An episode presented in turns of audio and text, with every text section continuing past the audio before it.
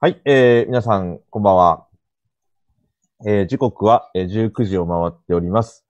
えー、下関から、えー、発信する、えー、社会課題発見型ライブトーク番組、ジョイン083。えー、今日で46回目という形になりました、えー、進行役パーソナリティの、えー、北尾洋二です。えー、そして、えー、下関を代表するベンチャー経営者であり、えー、連続起業家の吉田悟です。吉田さん、こんはい、ばんは。よろしくお願いします。こんばんは。よろしくお願いします。どうも、えー、もう震災から10年ということも踏まえて3月も15日。で、うん昨日は下関市では、えー市長選挙と市議会議員選挙が、あ、市議会議員の補欠選挙が無事に終わりまして、まあいろいろと物事が確実に、まあ時を経るごとに動いてるなっていうところもあるんですが、うんえー最近、まあ釣りも含めてどうですか？近況は。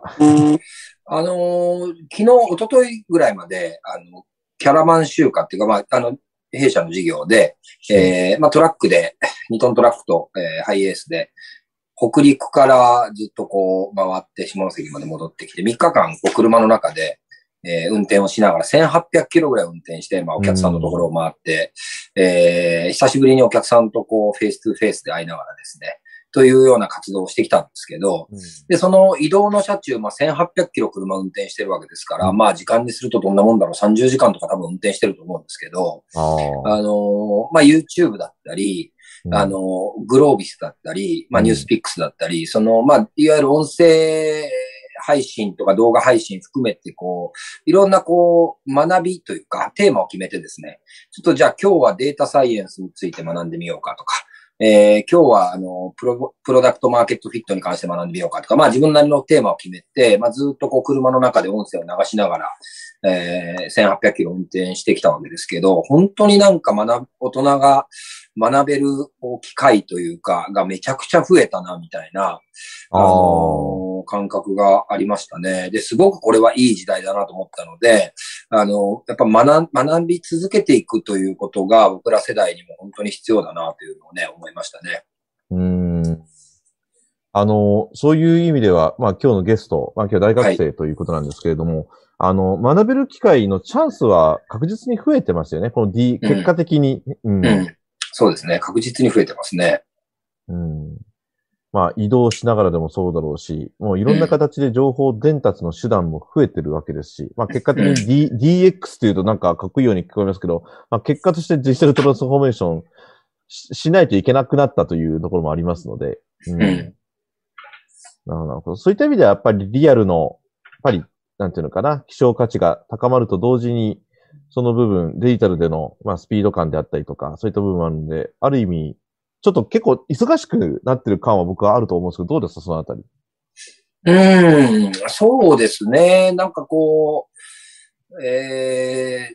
ー、や、やれることが増えた分、そのミーティングの回数とかも当然増えてくるし、うん。その遠隔の、なんかやっぱ移動の良さみたいなのって今回、あのフェリーに乗って大阪まで行って、大阪からあの1800キロぐらいこう北陸回って下関まで戻って戻ってきたんですけど、うんこのフェリーの中でどどうだろう、4時間ぐらいこうプレゼン資料とか作ってたんですけど、めちゃくちゃはかどるんですよ。なんかこう、移動ってやっぱ良かったよなっていうのを改め、あらか、あの、改めて思いましたね。飛行機の中の時間とか、新幹線に乗ってる時間とか、その移動がなくなった分、ちょっといろんなことが詰め込まれてるんだけど、インプットの時間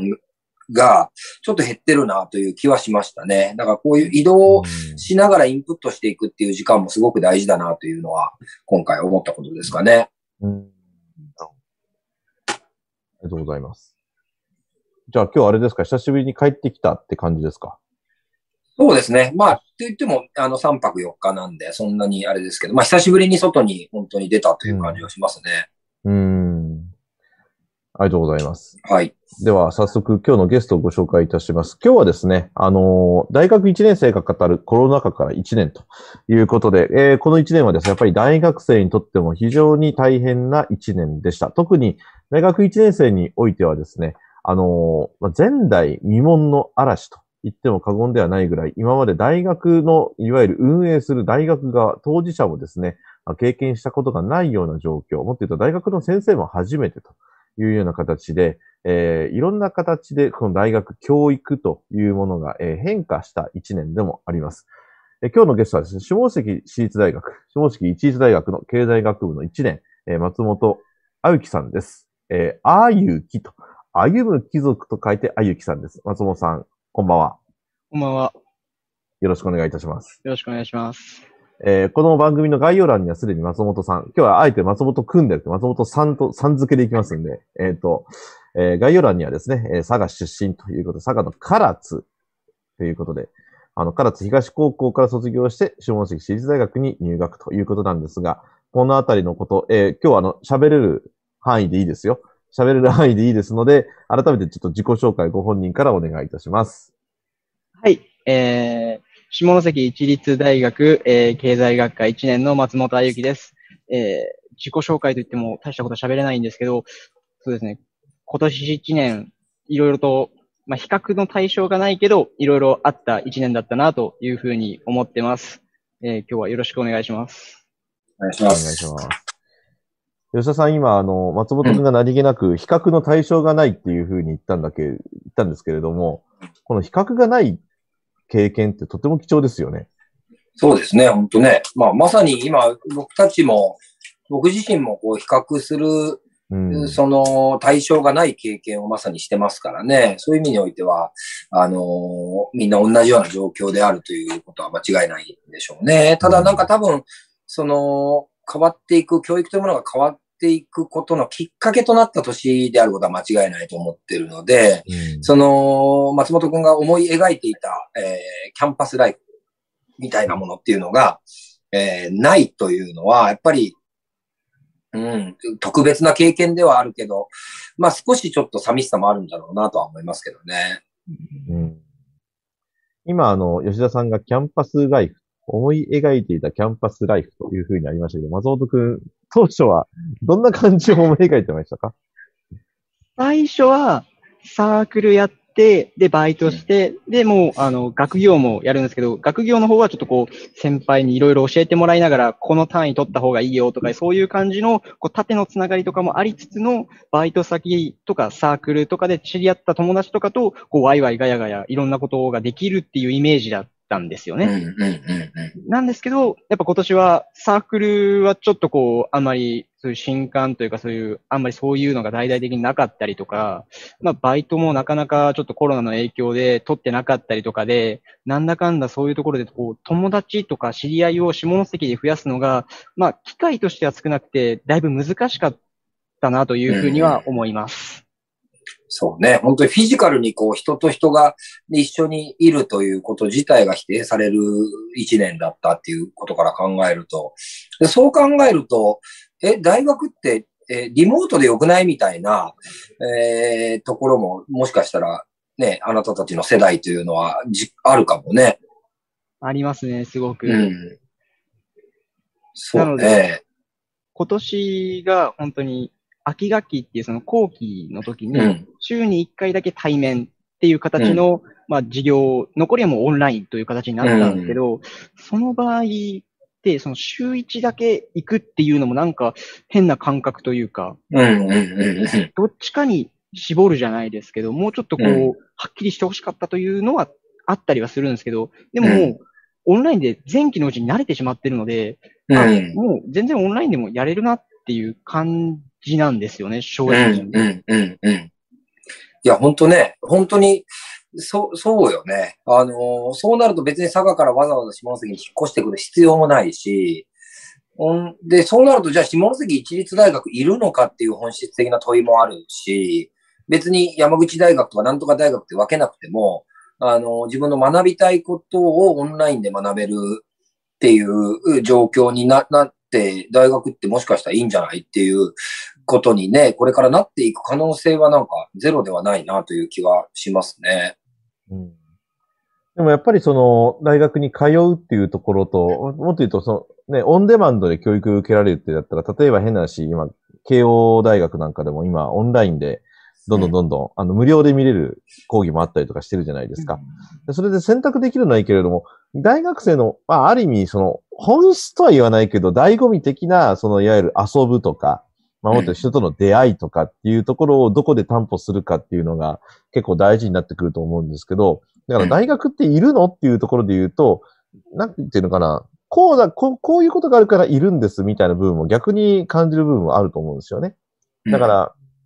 そのあたりって、あの、さっき松本さんって言うと、やっぱ松本くんの方が通りがいいんで、なんか、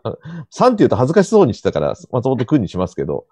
なんか、期待していた部分っていうのはやっぱりあったんでしょ？その思い描いていたっていうふうに話をしてたけど、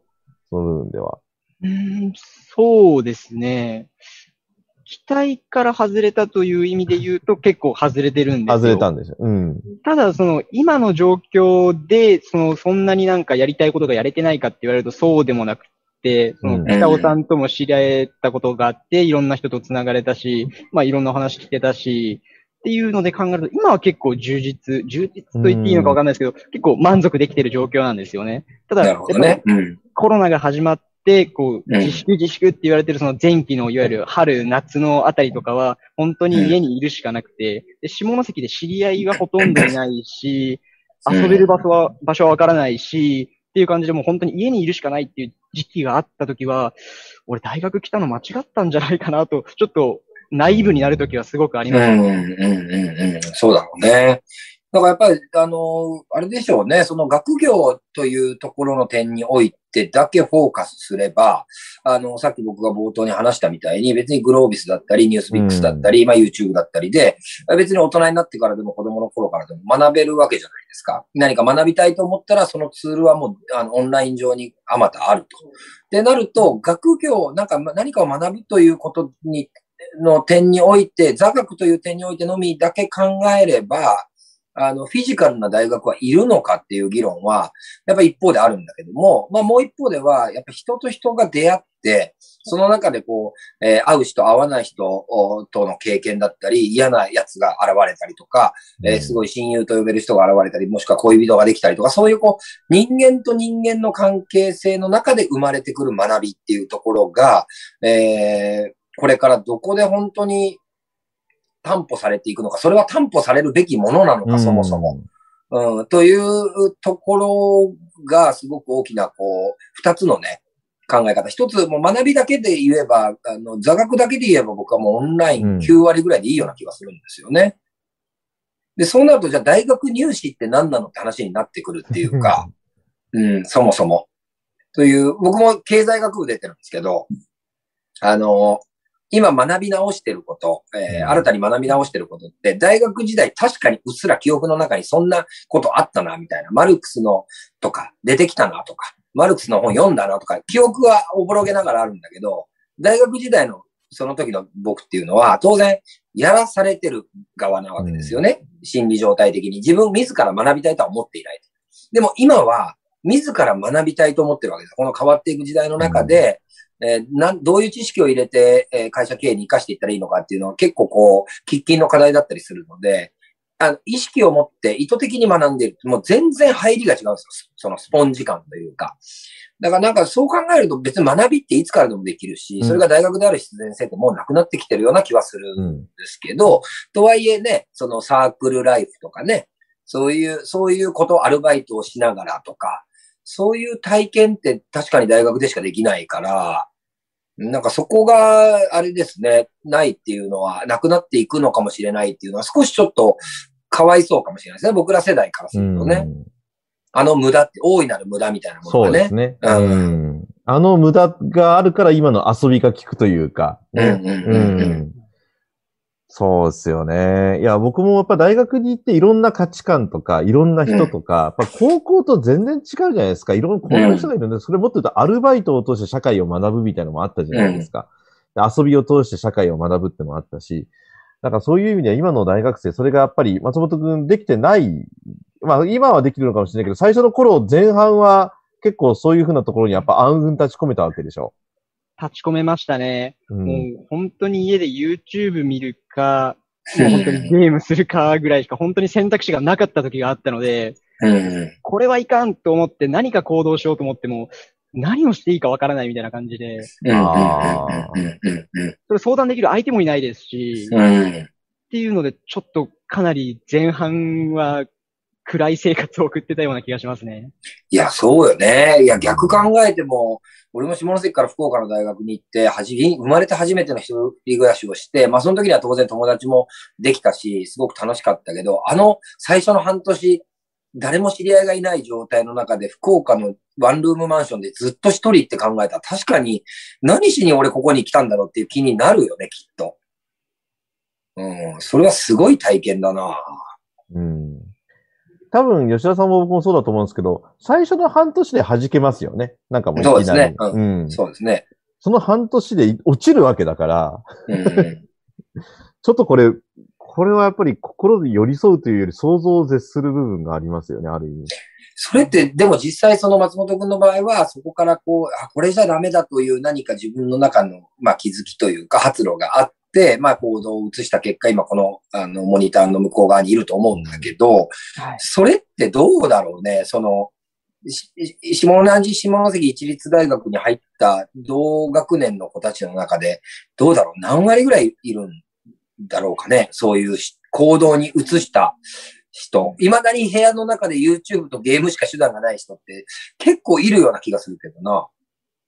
これは結構な割合いると思うんですよ。そうよね。統計はないのでわからないんですけど、うん、体感で言うと、やっぱりそういうふうに具体的にアクティブに動きたい、その要は将来のためにスキルを磨きたいとか、うん、まあ、そういうふうに考えて動いてる人って全体の本当に3割いればいい方ぐらいなんじゃないかなぐらいのイメージなんですよ。うん、そうだろうね。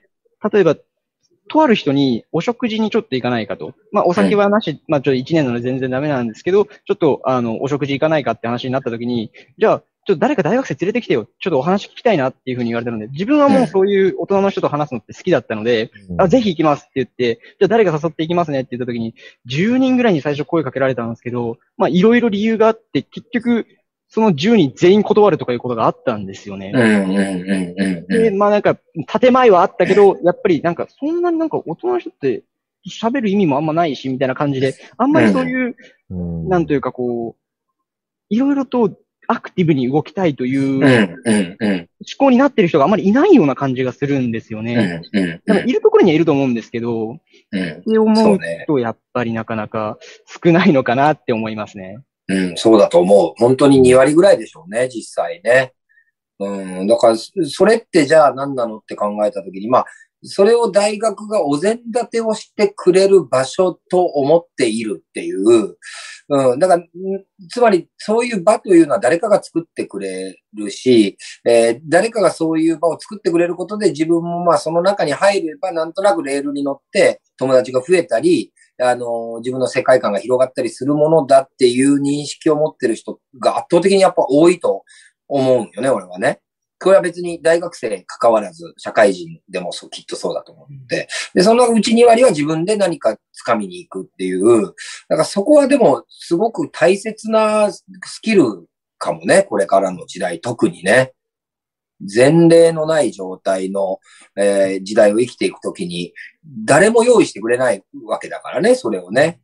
うん。だってな、これから先5年ぐらいだったらマニュアルできるかもね。ウィズパンデミックになって何か別のウイルスがやってきた時の大学1年の過ごし方はこうですみたいな、えー、ノートがあって、そのノートを見に行ったら、大体こう、あってみたいな、そういう時代になるかもしれないけど、今は少なくともまだ例がないからね、自分で取りに行くしかないっていうことですよね、きっとね。そうですね。うん。それをでも大学1年生の時に経験できるってめちゃくちゃいいかも。うん、いいんですかねめちゃくちゃいいかも。いいと思う。そう。だって、あのー、やっぱり、すべては本当はそうだからね。自分から掴みに行くもんだからね、すべてのものっていうのは。な何にせよ。うん、だから、そういうふうに考えれば、うん、なんか、例えば、えっと、採用が、えー、3年生の3月になったら解禁になってとかあるやんその、えー、4月になったら合同面接行ってとかで、6月ぐらいで内定もらってねえとやべえぞみたいな、こう、全体的な流れみたいな。これが例えば崩壊、例えばしたとして、いつでもいいですよってなった時に、じゃあ、俺はいつからしようっていうことが本来の多分就職活動だと思うよね。はいはいはい。でもなんか流れ的に3月には、3年の3月にはみたいな、3年の秋にインターン始めてみたいな、春になったらこんなことしてこんな流れっていうのが決まってるからみんなそこにバーッと乗っかっていけれるけど、それが全部白紙になった状態で、じゃあどうするって問われることが本来の就職活動だと思うから、うん、だからこの1年間の中で YouTube 見ながらゲームして、やべえな、俺これって思ったその瞬間の気づきっていうのは財産じゃないかなっていう気はしますよ。ありがとうございます。そうですね。あの、うんやっぱり前例のないっていうところと、それやっぱり自ら気づいて切り開いていく。だから、まあ、なんちゅうのかな、262とは言わないけれども、まあ、うんとは言ってもやっぱこれを YouTube で見てる大学生が、あのもっと言うと、まあ、これを見てない運動は別として、まだこもっている学生も、まだ多分いるん、数、そっちの方が多いんだろうね、多分。うん。うん。多いでしょうねまあそういった意味で。はね、うん。いや、だから本来就職活動でそうした方がいいよって私も大学とかでね、ガイダンスとかでも教えてるんですけれども、それも1年生だからやっちゃってるもんね、今松本くんね。うん、うん、うん。まさにね。うん。そうそうそう。まあ、あのまさに今、Facebook でコメントいただいてますけど、広田養蜂場の広田さんから松本くんって突っ込み来てますんで。でもそうやってね、なんか、あのー社会人の方から声をかけられるっていうことも、大学1年生の時にはね、あの、逆はあ、うん、そうだね。だからそういうコミュニケーションも逆にできちゃってるわけだから、うん、それは本当財産っていうか、うんねうん、本当にありがたい話で。うん、いや、ほんとね、すごくいい時間を過ごしたと思うよ。きっと松本くんはね、その、アクティブに動いた結果ね。うん。例えば、もう今、未だに YouTube のゲームしとったらここにはおらんからね、まず間違いなく。で、それが俺は悪いとは思うんだよ。それ、うん人それぞれのタイミングがあると思うね。うん、どこで立ち上がってアクティブになっていくかでは、それぞれタイミングがあっていいと思うけど、でも、とはいえ、そういうことだよってことよね。自分から何かを掴みに行かない限り、当然チャンスなんてやってこないし、うん、うん、友達も勝手にずっと家でね、ゲームしてたら友達ができていくわけじゃないから、こっちからアクティブに動いて友達を作りに行かないといけないわけでね。でもそれが今までは用意されていたと。キャンパスというものの中に、サークル活動とか、そういうものの中にそれがなんかワンセットで、えー用意されてたと。その新入生歓迎、えーコンパに行けば、えーみんなでお酒飲んで吐くやつが出てきたり、それが思い出になったことによって、よりこう距離を縮めるみたいな場が用意されてたんだけど、場がない時って場作るしかないからね、もそうですね。う。ね。でもそれが多分本来の姿って考えれば、めちゃめちゃいい体験を18、19でやってるよね、と捉えられなくもないっていうね。うん、うん。そうですね。うん。あのー松本くんですね。その、いわゆる、これまでの、その、高校生活っていう部分で言うと、振り返るとですね、なんか、気づくっていうことっていうのがなんかあって、それでこうなりましたみたいなことってありました？今回みたいに。高校を振り返ってですか？いや、これ、高校までの人生振り返って気づいてこうしましたっていうのは多分いくつかあったのかもしれないけど、今回のコロナ禍は別として、なんか似たような形の原体験みたいなものってあったりします？気づいたから行動をこうしましたみたいな部分っていうのは。そうですね。自分は、あの、実を言うと一浪をしてまして、ここの。下関一律大学の方に来させてもらってるんですけど、うん。やっぱりその、高3で卒業をして、で予備校っていう新しい環境に入った中で、さらに大学っていう新しい環境に入ってるんですよ。うんで、去年予備校にいた頃っていうのはコロナは全然まだ、あの、関係なかった時期だったので、まあ、予備校といえどもそれこそ、多少の交友関係っていうのは必要で、コミュニケーションっていうのは、あの、やっぱり取らなきゃいけないんですよ。うんで、そういった面で考えたときに、やっぱコミュニケーションって大事だなって思ったんですよ。うん最初のスタートダッシュとはまたちょっと違うんですけど、やっぱり新しい環境に入った時にどういうふうに自分がやっていけるかっていうのをちょっとこう一年間予備校でちょっと過ごしてきて、それになんとなく分かった状態で大学に来れてたので、まだ、あ、もしかしたら自分、その前期の部分ではかなりまあ暗い生活やってたけど、もしかしたらなんとかなるんじゃないかみたいな感じで、いろいろこうやってった時に、やっぱりこう、北尾さんしかり、えーとさっきの広田さんもその関係で続いたんですけど、やっぱりそういうふうに繋がっていけたので、新しい環境に挑戦していくっていうか、その新しい環境に適応していくっていう意味では、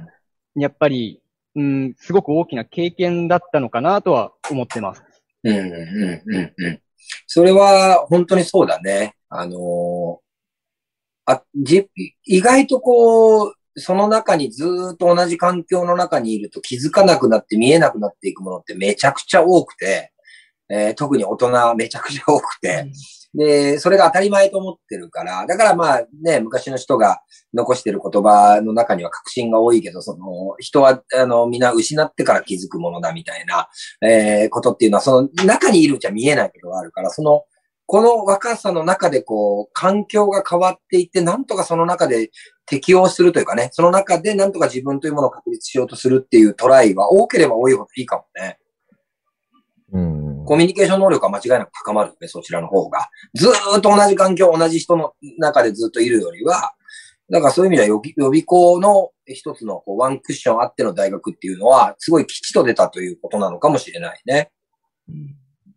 で特に自分は、しえー中高一貫校だったので。中学校の友達がいて、そこにこう高校で新しく入ってきた子がいて、うん高校生活っていう形だったので、うんす。ごく新鮮であると同時に、すごくいい体験とか経験うん。だって、ちょっと親にはあのかなり負担をかけたんですけど、それでもうんすごく、あの、自分の身になるというか、すごくありがたい経験をさせてもらったんだなというふうには、ちょっと前向きには捉えていますね。うん。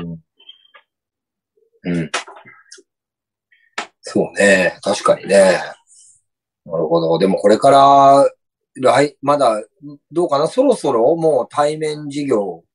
オンリーになっていくの？そろそろ。えっと、一応、来年度が4月ぐらいから始まるんですけど、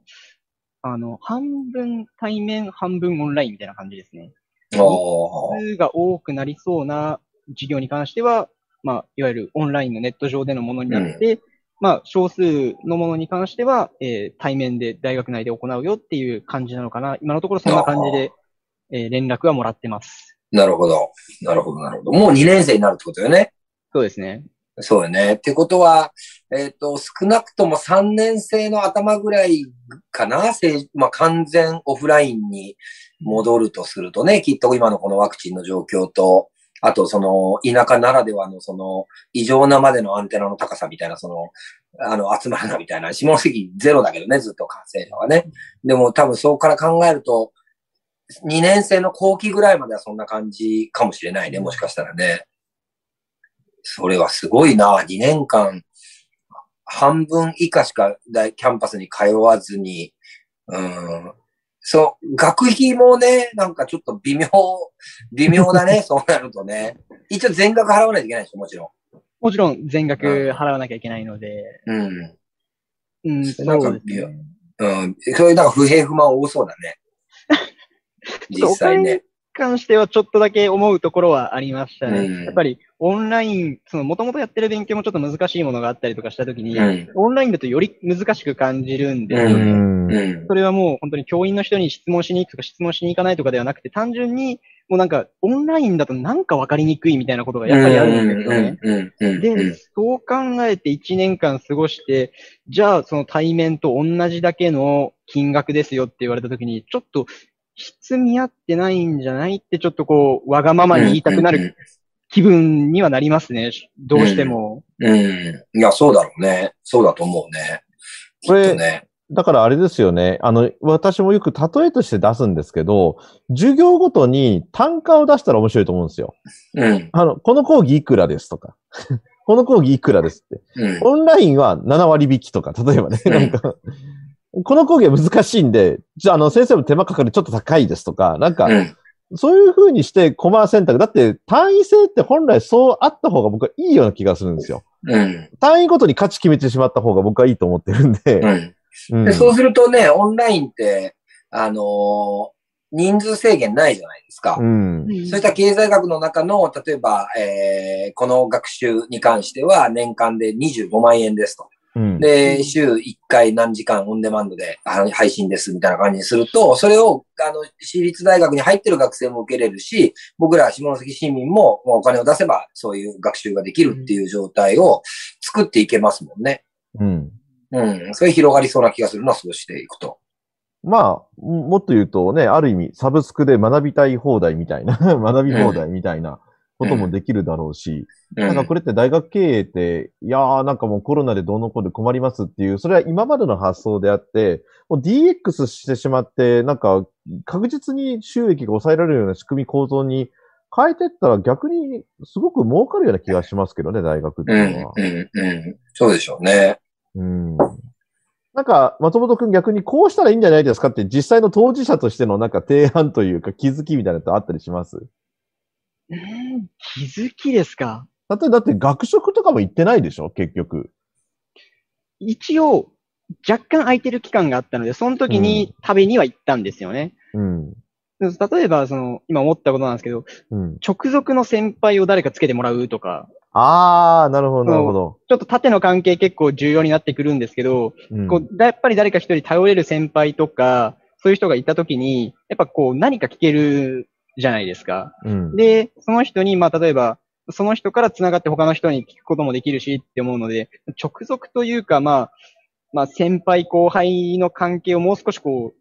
強調できるというか、うまく使えるようなことを何かやってもらえると、やっぱこう、入って何も右も左もわからない状況で、しかも周り何も囲われてないみたいな状況の人には、すごく助かるんじゃないかなっていうのは思いましたね。うん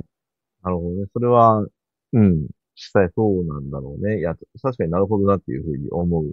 部分がありますね。今、実際にその2年生、3年生、4年生とのつながりってのはどうなってるんですか？えーっと、自分は、生協の方で、うんあのー、ちょっとプログラムというか、あのー、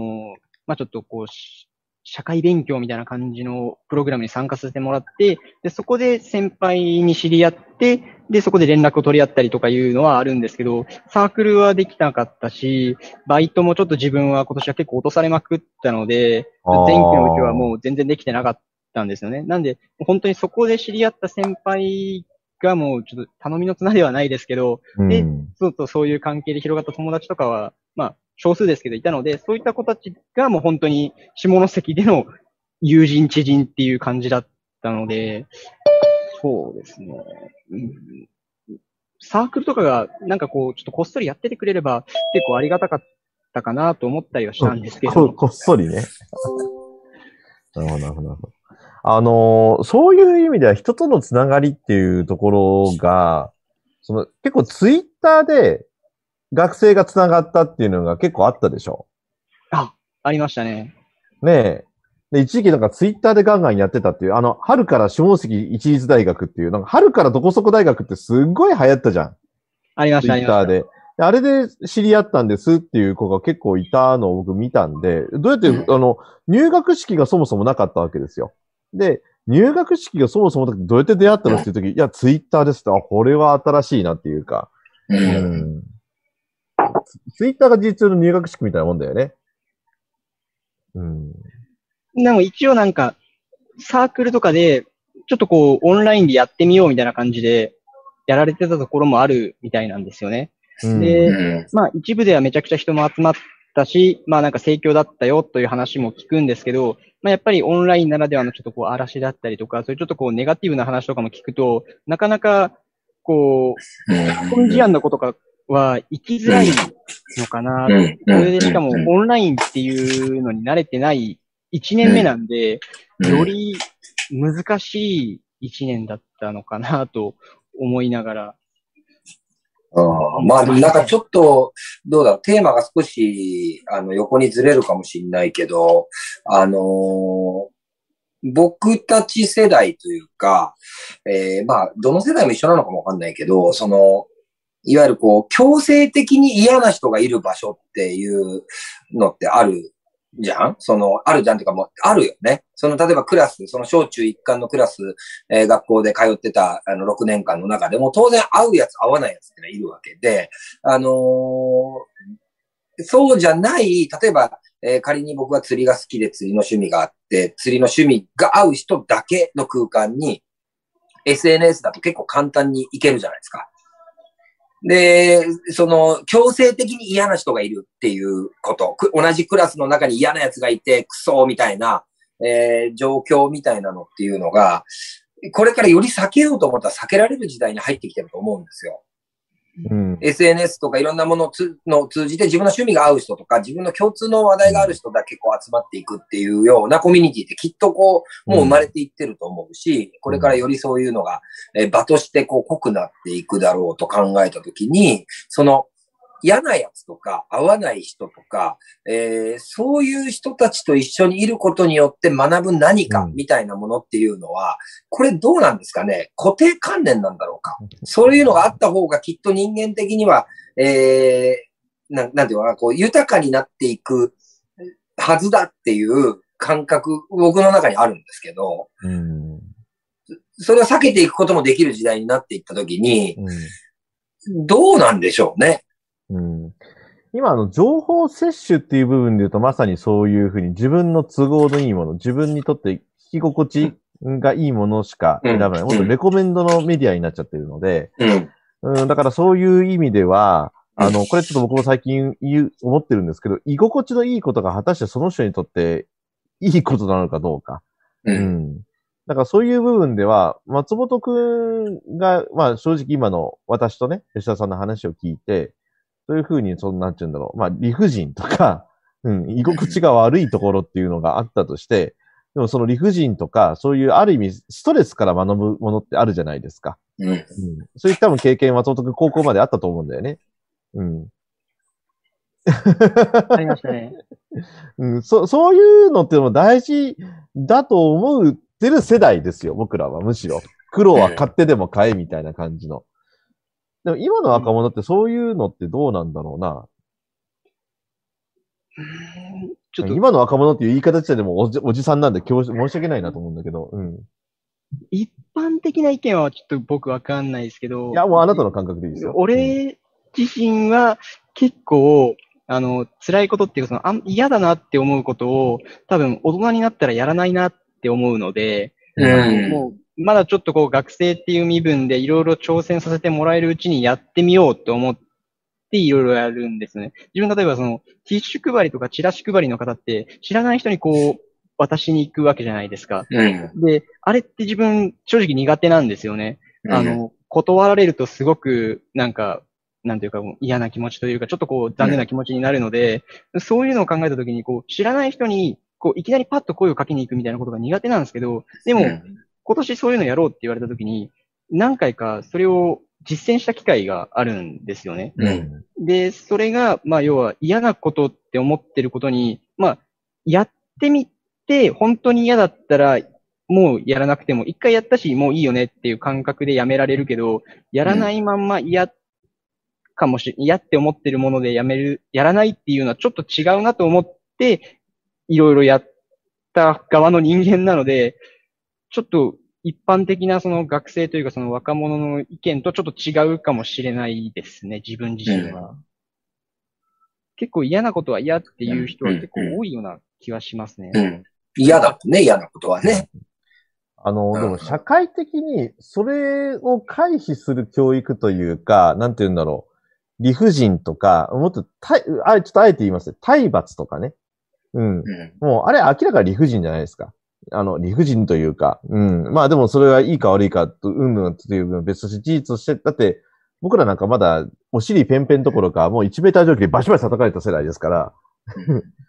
でもそれがいいか悪いかは別としての話だけれども、でも今そうじゃなくて、あの、やっぱりそういうストレスとか、もっと言うと逃げ道を作ってあげる。僕はこれは大事だと思うんですよ。逃げ道作ってあげる。逃げ道があるってことを前提として安心してくださいっていう風な形のキャリアは絶対必要だと思うんだけど、それをまあセーフティーネットというかどうかは別としてですよね。だから、うん、でもなんかね、経験としての気づきって苦労とか、やっぱ大変な時とか、もうどうしようもないっていう時の、時の方がやっぱり大きいじゃないですか。それがさっきの、今日のトークの前半にも松本くんがまさに半年間そうだったっていうふうに言ってる部分で言うと、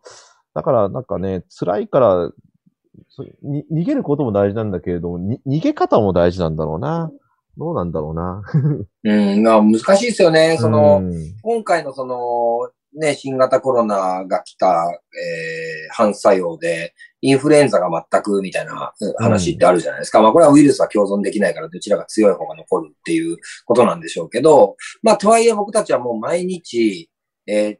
マスクをして、えー、手洗いをして、うがいをして、どこのお店に行っても、えー、消毒液が置いてあって、えー、一日何回も手がカサカサになるまで消毒するじゃないですか。で、これをすることによって、えっ、ー、と、今現状新型コロナウイルスに感染するのがもしくは他のウイルスに感染するのが、まあ、明らかに抑えられてはいるんだけども、うん。人類の相対的な免疫力は確実に落ちますよね。うん。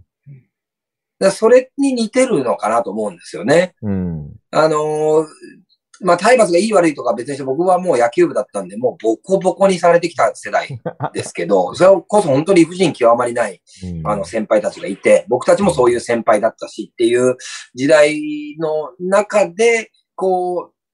ついていく免疫力みたいな、うん。あの、ものが、あの、少なからずやっぱり、この46年間生きてきた中で、やっぱり生きてきたケースってやっぱり何回もあるんですよね。うんその時のその先輩の理不尽な体罰みたいなものをこう我慢して、こう我慢してこう乗り越えてきた経験が生きる場面とかっていうのは、まあきっとあって、で、そこがずーっとスルスルスルっといける、うんう世の中かと言われるとやっぱそうではないって考えると、うん。その強制的に嫌な人がいる空間っていうのを、やっぱりこう体験しておくことっていうのは、もちろんこれ、悪質ないじめとか DV とかってそういう次元が違うので、あの、うんそこはもう別として、あの、合わない人たちとどう共存していくかみたいな体験っていうのは、まあ、きっとやっぱ役に立つよねという気はするので、うん。そこがない状態っていうところが、その学びはオンラインでいいんだけど、うん。それがない状態っていうのは、ちょっとこれから先、少しちょっと響いてくる面もあるのかもしれないですね。うん。そうですね。だから、ここがね、全体論で語るというより、その、まあ、うん、ふん雰囲気的な部分もありますけど、なんかね、松本くんみたいなパターン、あ、パターンじゃなくて、松本くんみたいな人が全員でもないし、まあ、まさにこれ多様性が生んでる、その、ちょっと若干見えない部分もありますよね。うん。うん。今ってこうあるべきだって言ったら、そうじゃねえぞみたいなのが、どんどんどんどん、それは僕いいと思うんですよ。こうあるべきだっていうのが通用しない社会になってるのはすごくいいことだと思うんですけど、うんそ。れによって余計になんか全体的なことの把握が難しくなってる。これの幸せは確実に教育に行ってる気がするんですよね。うん。うん。で、一番の負担抱えてるのは結局先生であったりとか、そういう話になるんですけど、いや今回のコロナ禍においても大学の先生一番振り回されてるんですよね。あの、もういわゆる、 Zoom の操作ができないとかっていう、こうそもそも IT リテラシーがないっていうところで、こいつ大丈夫かみたいなものの見方をされてしまうっていう。だからそれはそれでまた先生も実実はやっぱ苦労してるっていうところもあると思うんで、うん。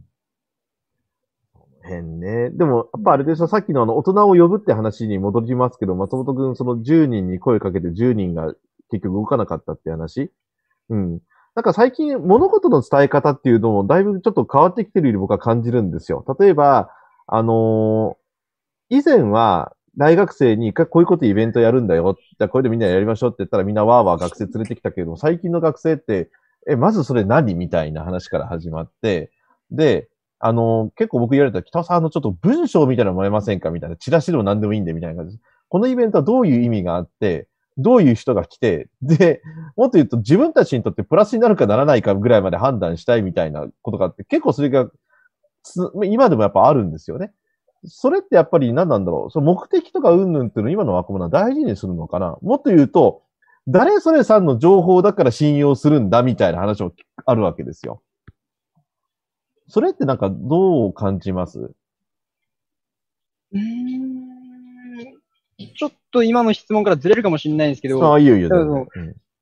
なんかこういうふうに学生のうちにいろいろやるよっていうのに、なんか悪い影響を与えているのが2つぐらい僕あると思ってて、はいはいはいはい。うん。1個が昔ちょっと流行った学生運動ってあるじゃないですか。うん。ちょっと全然話は違うし、内容も全然違うけど、やっぱ学生が何かこうわーってやって、やってることのイメージって、なんか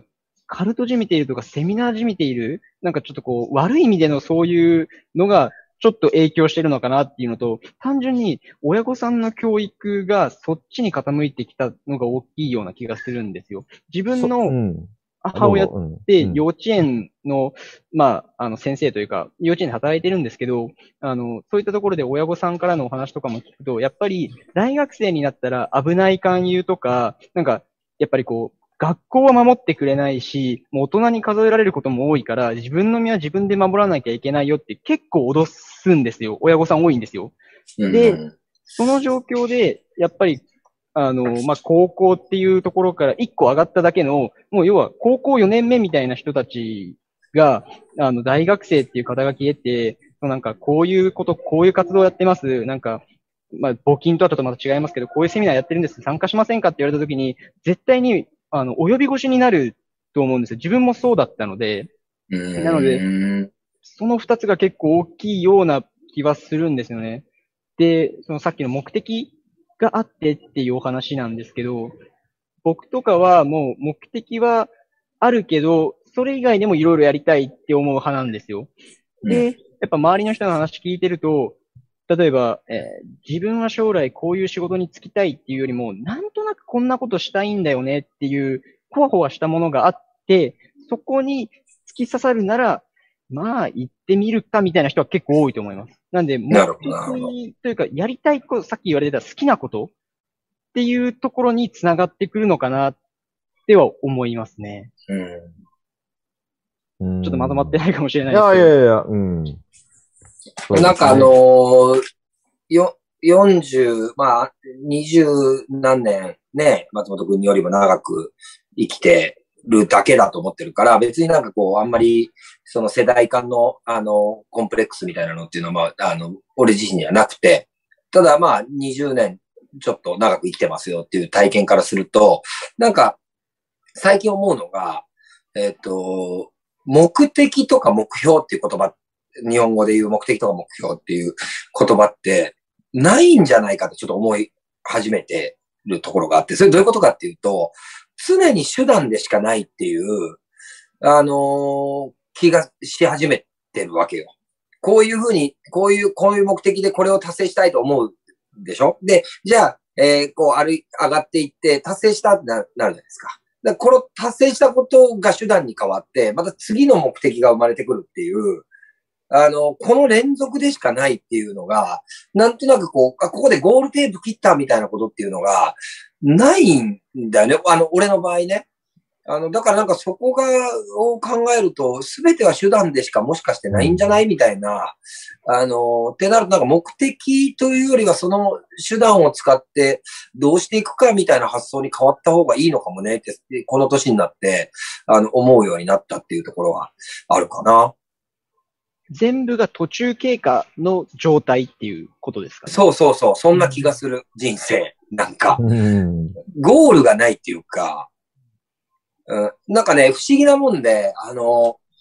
これをする目的でこれをしますみたいなことってのはもちろんその事業計画の中でも、あのー、22年間こうビジネスをやってる中でも、それはあ何回もあるし、あの、今でもあるんだけど、あの、いつの間にかそれが手段に変わって次の目的が生まれていくから、目的は手段に変わっていくっていう、なんか体感的な話であって、だからなんか、ゴールがないよねっていうのは、最近ちょっと思うかな。どこがゴールなんだろうっていうね。で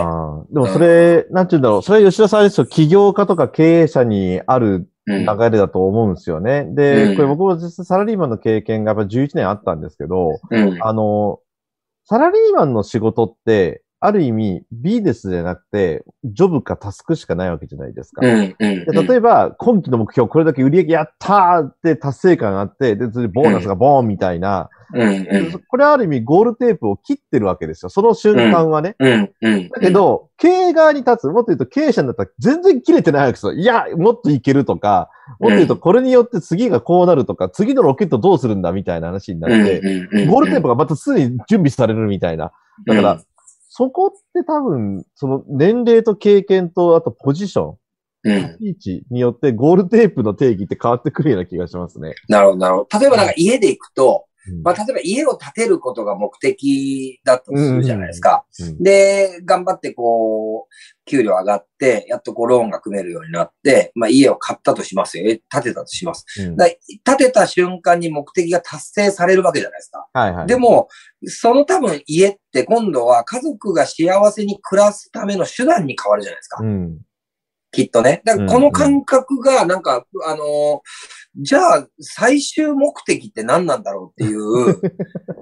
あともう折り返してるわけだから人生。あともう長く生きれても3、40年っていう感じで考えると、最終目的何なんだろうみたいな。うん。まあ、それをなんかこう、スピリチュアルチックに言えば、いや、自分自身が幸せになることですになるんだろうけども、ま あなかなかね、ちょっとこの目的手段みたいなものがね、について考えさせられるなという気はしますね。うん。それはやっぱこのコロナ禍によって結構そういうのありますよね。目的の手段が、手段の目的か。うん、うん、うん。そもそもなんでこれやってるんだっけみたいなことは今回のコロナでもやっぱ出たじゃないですか。うん、見直すみたいな。うん。うん。だから本当大学の講義なんかむしろオンラインにした方がいい講義も多いと思うんですよね。それこそ。うん。松本君。で、逆にリアル対面でなきゃならないものも明確になったわけじゃないですか、これによって。うん、うん。うん。だっていうと実習とかなんかもそうだろうし、うん現場に行くってことも、これはコロナね、オンラインでは、確かにカメラで、で、体感的に、いわゆる感じる部分で言うと、オンラインでできることもありますよ。確かに現場に行くとかね。それは逆にやりやすくなってるのもあるんだけど、うんうんそういった意味ではね、手段と目的もそうだろうし、さっきの家を建てるっていうね。まあ、これある意味大学生に寄せて考えると、内定ブルーなんかまさにそうですよ。うん。そう。内定取って、この会社で良かったはずだったのに、内定取った途端に、あれみたいな。うん。うん。なんかそういった意味では、松本くん、これから面白いですよ。いろんな経験があって。うん。いや、ほんとね、面白い世代だなと思いますよ。なんかどこかの大学の教授が今の小学生の60%か70%は今ない仕事に就くんだみたいな研究結果を何年か前に出してましたけど、まさにその世代のね、あの、それが多分5年ぐらい早くなったような気がするから、これからね、2年後、3年後就職活動するときには、今ない、今、この2021年の今まだ生まれていない仕事に、あの、つくという可能性が少なからずあるっていうのは、めちゃめちゃワクワクする時代だなという気はしますよね。うん。うん。松本くんね。はい。あのーまあ今、その、おぼろげながらでもいいんだけど、まあこういう風な人生を歩みたいとか、こういう風な仕事に就きたいとか、こういう仕事をやりたいんだっていう方の質問が来た時にどう答える？どうもっと人生設計とかでもいいよ。なんか、うん。ちょっとこうしたいな、みたいな。あんまりこの動画があんまり人に見られないという想定をしてちょっと話させてもらうんですけど、ちょっと恥ずかしいのはあんまり言いたくないんですけど、自分は両親に結構な苦労をさせてきたなって思うんですよ。そうやっぱ20年もなるんですけど、僕で考えたときに、めちゃくちゃお金かけてもらってるし、めちゃくちゃお世話になってるんですよ。それがなんか当たり前だって思う人は当たり前って思うかもしれないですけど、うん僕はそれすごい、なんか、恩としてちゃんと返さなきゃいけないうん。ものやと思う派なんですよ。絶対本、あの、両親の前で絶対言わないんですけど、あの、なんですかね、やっぱり両親が、やっぱこう自分が大人になった時に、俺の息子こうなったんだよっていうふうに、ちゃんとこう、誇って言えるぐらいの、まあ大人というか、社会人というか、ちゃんとした人になりたい、そのちょっと漠然なものなんですけど、っていうイメージは固まってるんですよ。ちょっと、もう両親には絶対言いたくないんですよね。こればっかりは。言いたくないんですけど、っていう思いはあるんですよ。なので、やっぱそこを曲げずに行くって考えたときに、やっぱ自分が就職した方がいいのか、それとも何かこう自分で事業を始めた方がいいのかって考えたときに、リスクはあるけど、でも自分がやりたいことやれて、ちゃんとこう、やっぱ嫌なことしない大人になるには、どちらかっていうと就職じゃない方がいいような気がしたりするんですよね。うんななので、あの、ということで、ちょっとこう、今、心の内にあるものがあるんですよね。ちょっと余計なこと言ったかもしれないんですけど。うん。申し訳ないです。ちょっと、こんな感じですね。ちょっと簡単な思いですね。うん。いや、いいいいと思う、いいと思うよ。うんもう、まあ、親の、親の立場から言わせてもらうと、もう、それを別に口に出す出さない関係なく、あの、うん思ってくれた時点でもう親指立つけどね。そう。その時点で親は親指が立つから、まあもうそこでもう、あとは自分の好きなように、あの、少なくとも自分の子がそういうふうに育ってくれて、別にそれを言う言わない関係なく、あの、心の中でそれを思ってくれる子に育ってくれれば、もうあとはそうね。好きにね、うん、好きにやり、やんなって話ですよね。うんうん。いやー、今、松本くん、相当勇気を振り絞ってというか、顔ばっかりして言ってますけど、いや、でもこれ、お父さんお母さん喜ぶと思うよ。これもしこれを見たら。うん。うんいや、まあまあ、きっとね、伝わってますよ。あの、そそういうもんだから、家族っていうのはね。そうそうそうそう。うんまあでもなんか、うすごく、うん、心がね、あの、柔らかくなるというか、温かくなるし、うん。うんでも、本当なんていうの、具体というか抽象とかじゃなくて、そういう心、うん気持ちというかね、心を持ってるだけでも、やっぱり、うん、あのか、成長っていうか、すごい、僕も逆に、うん、うんそうなんですよ。僕もね、大学留年してるんでね、本当ね、これを何とかして親に返したい、親孝行したいっていうところで、うん、本当今いろいろやってるけれども、そうやってやっぱり、なんていうのかな、親孝行の仕方って人それぞれじゃないですか。うんだから、やっぱりそこでね、うん、本当今吉田さんおっしゃったように、ね、伝わってるか伝わってないかっていうところの部分は別として、うん、そういうふうにね、育っていく。やっぱりうん見えない部分っていうのがありますよ。見えない部分、な大事なものって本当見えないから、うん。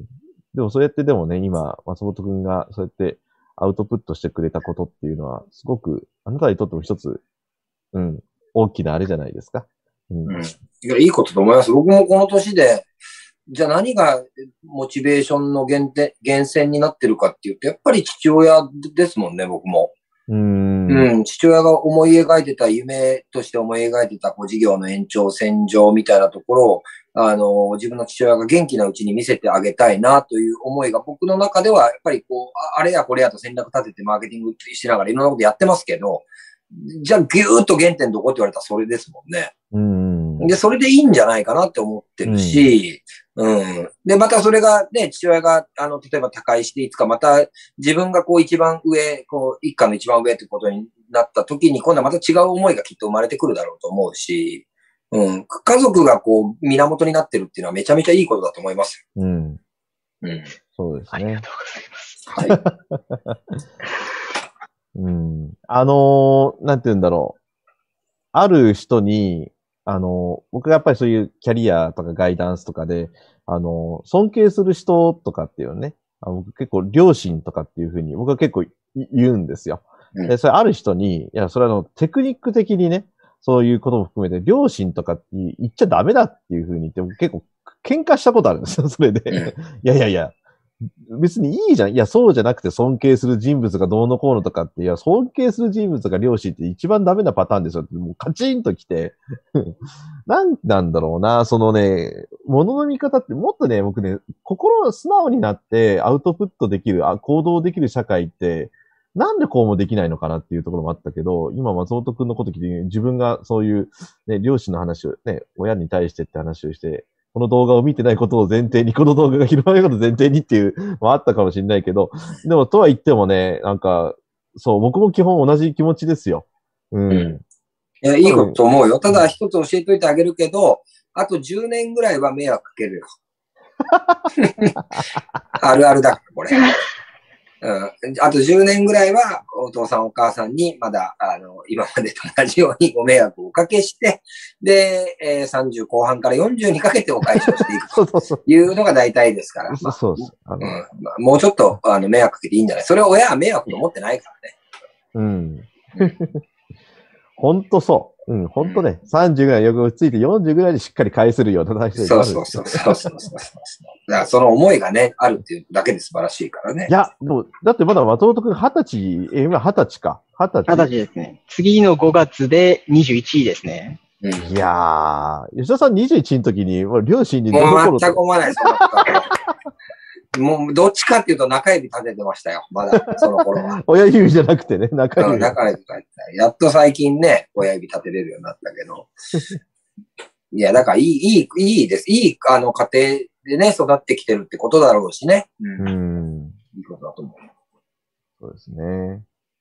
はい。ということで、もうあ今あっという間に8時なんですけれど、松本くん、なんか今日は心揺さぶられるっていうか、ごめんね、なんかね、40のおっさんがね、なんかああだこうだ二人で言ってですけど。いや、でもなんかね、うん、あの、最初会った時にもなんか、なんか、うん、心になんかある人っていうか、うん、すごく思いのある子なんだろうなと思って、うん、やっぱり、いやーでも、この1年であなただいぶ変わったというか、あ垢抜けたという表現が一般的なんであれなんだけれども、うん、すごく気づく感性がすごい、うん、すうん豊かというか、うん。ありがとうございます。これからぜひね、ほんとぜひそれを行動に変えていく。うん。やっぱりなんて言うんだろうな。き気づいてもやっぱりそのアクションするっていうところがね、うん、するかしないかっていうところで、おっと、松本君今止まってるな、これや。う止まってる。止まってます、ね。まあでも、本当にね、この年というかね、あのー大学まだ1年生、2年生の段階でこれだけやっぱり喋れるっていうのは、うん。あのーちゃんとインプットしてる証拠ですよね。言葉も、うんあの、すごく丁寧だし、うん。うん、すごいいい、将来、ね、有望な若者じゃないかなと思いましたね。そうですね。うん。はい。えっと、松本くんが帰ってこないかなこれは。ちょっうんとじゃあ、その間に。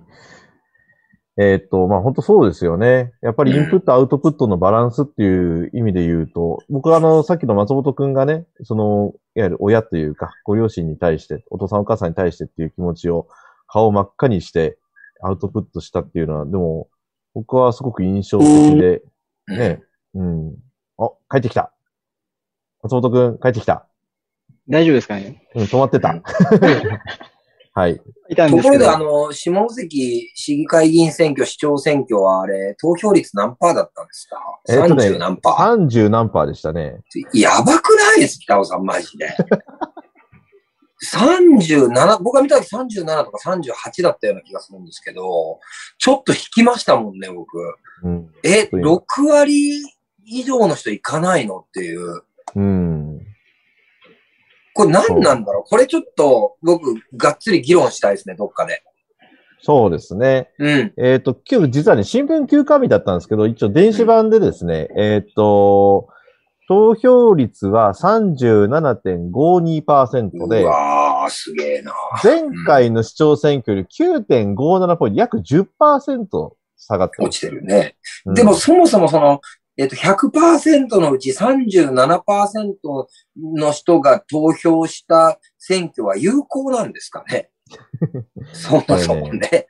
これうん。そうなんですよ。たまたまツイッターかなんかでもね、そういう風なつぶやきをしてる人がいて、でもよくこれ最近言われる話なんですよね。うん。そう。で、これ見方変えれば、投票行ってない人が、その危険とは言っても、ある意味、実質的な信任投票みたいなことにもなってくるし、これどう捉えるか難しいと思いますよ。難しいですね。うん、どうせ現職でしょみたいなって形で言ってないっていうこともあるだろうし、うんそろそろ興味がないのかっていうところと、もっと言うとうん危険するっていうことの意思表示もありますよね。うん、うん。うん。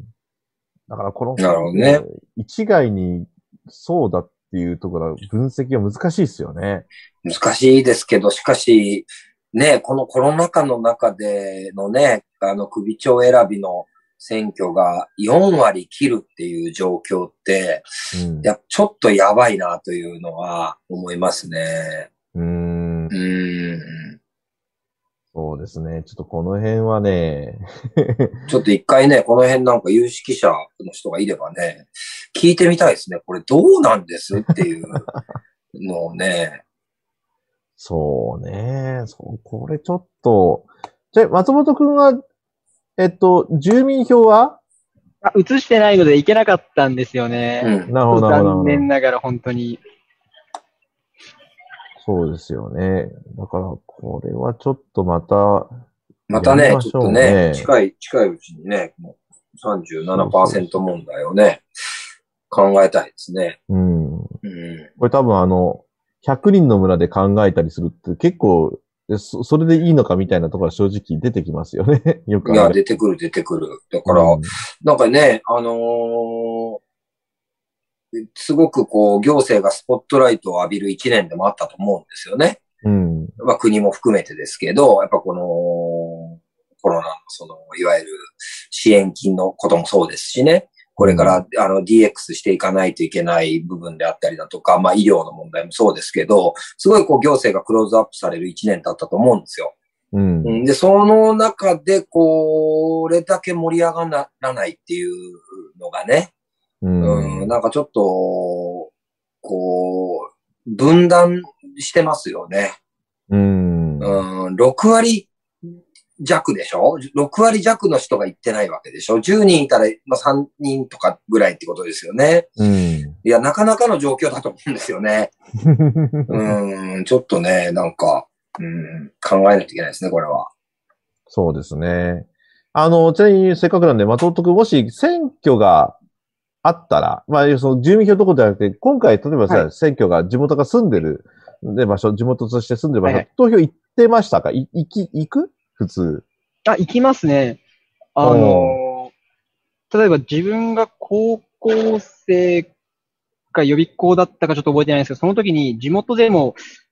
市議会議員選挙だったか何かがあったような気がするんですよね。その時ももちろん行かせてもらって、うんで、もうそんなに別に手間じゃないじゃないですか。うん。うん。で、その、行けばいいのにって思う側の人間でして、自分は。うんなんで皆さん行かれないのかなとは、ちょっと自分も今疑問に思っって聞いてましたね。うん。そうね。まあ、そもそも選べないっていうところもあると思うけどね。あの、なんか縦看板と、えー名前の連呼のみじゃん、基本。市議会議員選挙のレベルだったら、な吉田、吉田でございますっていう、あの、あれしかないわけじゃん。じゃあどうやって選ぶのみたいな。じゃあポスターの写真の写りの良さで選ぶのかとか、そういう、あの、所属の党で選ぶのかとか、そのレベルでしかやっぱ選べないっていうのもやっぱ現実としてはあると思うから、まあだから行かないっていうところもあるのかもしれないけどね。うんうん。そうですね。あの、投票率が高いか低いかというより、何なんだろうな、え選び方の問題とか、まあいろいろあると思うんですよ。うん。だから、そもそも選挙で選ぶっていうことも含含めてね、そう、うん、合意形成という部分で言うと、なんだろうな、あの、とか高知のどっかの村かどっかでしたっけ？中山間地域で、なんかみんなで合議でえ選んで、実質無投票かなんかでとかっていろいろ、なんかそういう地域ごとによってもなんか合議制でなんかもう、村長さん決めるとかどうだみたいな話が出てるみたいで、なんかそもそも選挙で選ぶというより、その必要なのかどうかっていうことも含めて、まあ、そうですね。国のこの、いわゆる選挙制度がある以上そうなんでしょうけど、うんそうね。ちょっとなんかその辺はちょっといろいろと多面的に考えてみたいですね、なんか。そうですね。うん。だから、なんか普段、その、投票率が4割ぐらい、4割前後みたいなの、なんとなく理解ができるんですよ。その、いわゆる行政に絡む仕事をしている人たちだったりだとか、それそういう、あの、つながりが濃い人たちが、まあ、行って、そうじゃない、全くこう、普段行政と、あの、触れない、政治と触れない仕事についてる人たちは、まあ別にど誰でもいいでしょうみたいな感覚で理解できるので、それがなんか64で分かれてるっていうのはなんとなく理解できるんですけど、うん。この1年はやっぱりそうじゃなかったと思うんですよね。うん。うん、行政の動きに影響される部分っていうのは、やっぱ多々僕らはあったわけで、まあ実際緊急事態宣言なんかもそうなわけですからね。うん。だからこそ、こう、こういう時だからこそ、えー盛り上がってややる、行くんじゃないかなというふうに思ってたんですけど、逆、蓋開けてみると10%近くえー前回よりも投票率が落ちてるっていうのは、なんかちょっとやっぱり結構な分断が生まれてるんじゃないかなという気はしますね。うん。うん、一回ちょっと議論したいテーマですね。そうですね。そのう分、分断っていう風な表現と、ね、これすごく意味意味が深いと思うんですよ。うん。うん。そな、何をもって分断とするのかっていう話も含めてですけれども、その、うん、逆に言うとこの分断がある意味街の衰退を生んでいる。うん。うん。その、なんていうのかな。だからよく地域活性化とか、ちょっと賑わいとかね。よくあの、東京から、あ下関からって東京に行った人が下関帰ってくると寂しくなったとかね。うんなんかもう錆び量が半端ないとか、いや、言うけど、あなたが出てったじゃん、みたいな話なわけですよ。うん。うん。だから、そういう、そういう意味で考えると、そもそも定義づけとして、その、え、それ分断を生んでいる衰退した原因ってじゃあ何なのっていうところうん。だと思うんですよ。これがもし投票率が90%近くてみんなでわーわーやるって言ったら、ある意味、また違ってると思うんですよね。うん。これ感覚的な話になってあれですけど、いや、違うでしょうね。うん。自分が当事者で、いや、もっと言うと、なんていうの市議会議員も100人ぐらい立候補して、例えば、うんうんうんもうみんなでやろうぜみたいな、もう松本くんも立候補して、もうみんなでわーってやろうぜみたいな。で、市長選挙もなんかもう10人か15人ぐらいで、なんかみんな出て、うんうんうわーってやって争奪戦みたいな形で、でみんなが当事者意識を持って街づくりとか税金の使い方とか、もっと言うとこうあった方がいいんじゃないかみたいな、うん。いうことを常日頃から言えるような街づくり、それこそが本当の意味の街づくりなのかもしれないですけど、なんか本当ね、ま祭りごとが本当に、ま、祭りフェスティバルみたいな意味での、なんかなるような街っていう、だから、投票率が異常に高い街っていうところが、なんか一つのスローガンになるような街。そういうのはな聞いたことないじゃないですか、なんか。聞いたことないですね。うん。なんかそういうこともあってもいいかなって、今、そう、吉田さんのね、その、投票率うんぬんって話聞きながら、冷静に考えて、そもそも街づくりとか活性化って言うけど、投票率に紐付けた形の動きってないなと思って。うん。うん。そうそうそう。で、あれだけね、予算かけてポスターとかやって、で、基本やっぱり行政とか自治体の人たち投票率上がった方がいいわけじゃないですか、基本的に。うん。評価の指標としてね。んそうですねだったらそう。なんかもう少しなんかゴリゴリその辺もつけても面白いかなっていう気もしました。うん、はいそうですね。本当まあちょっとこれいつかやりましょう、テーマとしてね。はい。ということで、えっ、と、時刻8時12分ということで、えっ、と、松本くん、あの、一言今日の感想をお願いします。はい。えーっと、今日は、えまず呼んでいただきありがとうございます。えーっと、ちょっと余計なことをちょっと言っちゃったような気がしてるので、あの、ちょっとできるだけ広まない、広まらないことを願いながら、ちょっと終わらせてください。すいません。いや、ちょっと今日はいろいろ言わせてもらえてよかったです。すると面白いお話も聞けたので、すごく勉強になりました。ありがとうございました。ありがとうございました。あ吉田さんもひ一言お願いします。そうですね。いや、本当彼らがね、2年後、3年後、4年後とこう社会に出ていってね、新しい風が巻き起こっていって、えーくれるといいなと思います。もうみんなの時代ですよ、本当ね。はい。楽しんで頑張ってください。ありがとうございます。ありがとうございます。はい。では、えーっと、終わる前に次回予告をいたします。ちょっとですね、えーっと、この画面、えーっと、画面を切り替えますんで、ディレクターよろしいでしょうか？はい。じゃん。出ましたかね？えっと、まずかったら言ってください。はい。えーっと、今、えー画面皆さん切り替わってますかね？よろしいうん。はい、大丈夫ですかね？はい。えっ、と、これ、あの、先日の日本経済新聞です。えーまあ、東日本大震災から10年ということで、えーこの特集記事、実は、あの、次回のゲストはこの田村さん、えーご夫妻、えーなんですが、えー田村さんはですね、あの、銀行員の息子さん、銀行勤務の息子さんを津波で亡くされてるんですけれども、うん。あの、その、銀行のですね、対応の仕方、あの、高台に逃げる逃げないという判断によって大きく、うん。えー左右された部分と、その後の銀行会社の対応の仕方っていうところで裁判になって、まあ、うん。非常にあの、これからの企業防災っていう部分、企業が社員を守るという行動、いうことに対して、非常にあの、その問題意識を、まあ、その世の中に投げかけたお二人で、で、そのやっぱりその、その企業としてどう防、あの、いや、災害と向き合うかっていうところを、もう本質的に、あの、常に、えー考えてらっしゃる方です。えー今回はですね、この田村さん、えーあ、今回次回ですね、えー3月の、えー22、次の週はですね、えー東日本大震災から10年ということで、えー田村さん、ご夫妻で出ていただくか、または、えー、旦那さんとかですね、高幸さんに出ていただくか、ちょっとその辺はまだ正式に決まってないんですけど、一応この田村さんに、えーゲストに来ていただくという形に、えーなりましたので、今回、えー、吉田さん、あの、はい。ぜひちょっとしっかりとですね、あ東日本大震災から10年ということで特集をやりましょうというふうに、えーずっと言って、私言い続けておりましたので、今回はですね、あの、東北と、えー中継を移りまして、番組進めます。ちょっと今までとちょっと雰囲気がまた変わると思います。うん。そうですね。なかなか重たいテーマですね。はい。ということで、あの、松本君もぜひ次回はあの、YouTube か何か見ていただいてコメントを寄せていただけると思います。ぜひ。だって10年前って何歳だっけ？ちょうど10歳なので、まだ小学5年とかじゃないですかね。うん。5年、6年とかですかね。そうですね。やっぱりその時の10年という経過、そのあたりも含めて、ちょっといろいろと、まあ世代ごとによって受け止め方は違いますし、あれですが、ね、ぜひしっかりと東日本大震災から10年ということで、えーまた来週ですね、えーこの場でいろいろと、えー語り合っていく、また見つめ直していく時間とさせていただきますので、よろしくお願いいたします。ということで、まず、本当松本君今日はね、あの、お付き合いいただきまして、ゲストとしてご出演ありがとうございました。ありがとうございました。えー視聴者の皆さん、本当また、えー来週もですね、来週はいよいよ東日本大震災から10年ということで、もうすでに3.11過ぎてるんですが、私は個人的に3.11過ぎてから、こういうことを実はやりたくて、意外となんかね、3.11に向かってガーっていくけど、終わった後に、へーってなっちゃいけないっていう、やっぱそれ常に意識を持っておきたいというところで、3月22日、えー東日本大震災ということで、田村さんをゲストでお迎えしてお届けいたします。ということで、また来週もよろしくお願いいたします。今日はどうもありがとうございました。さようなら。ありがとうございました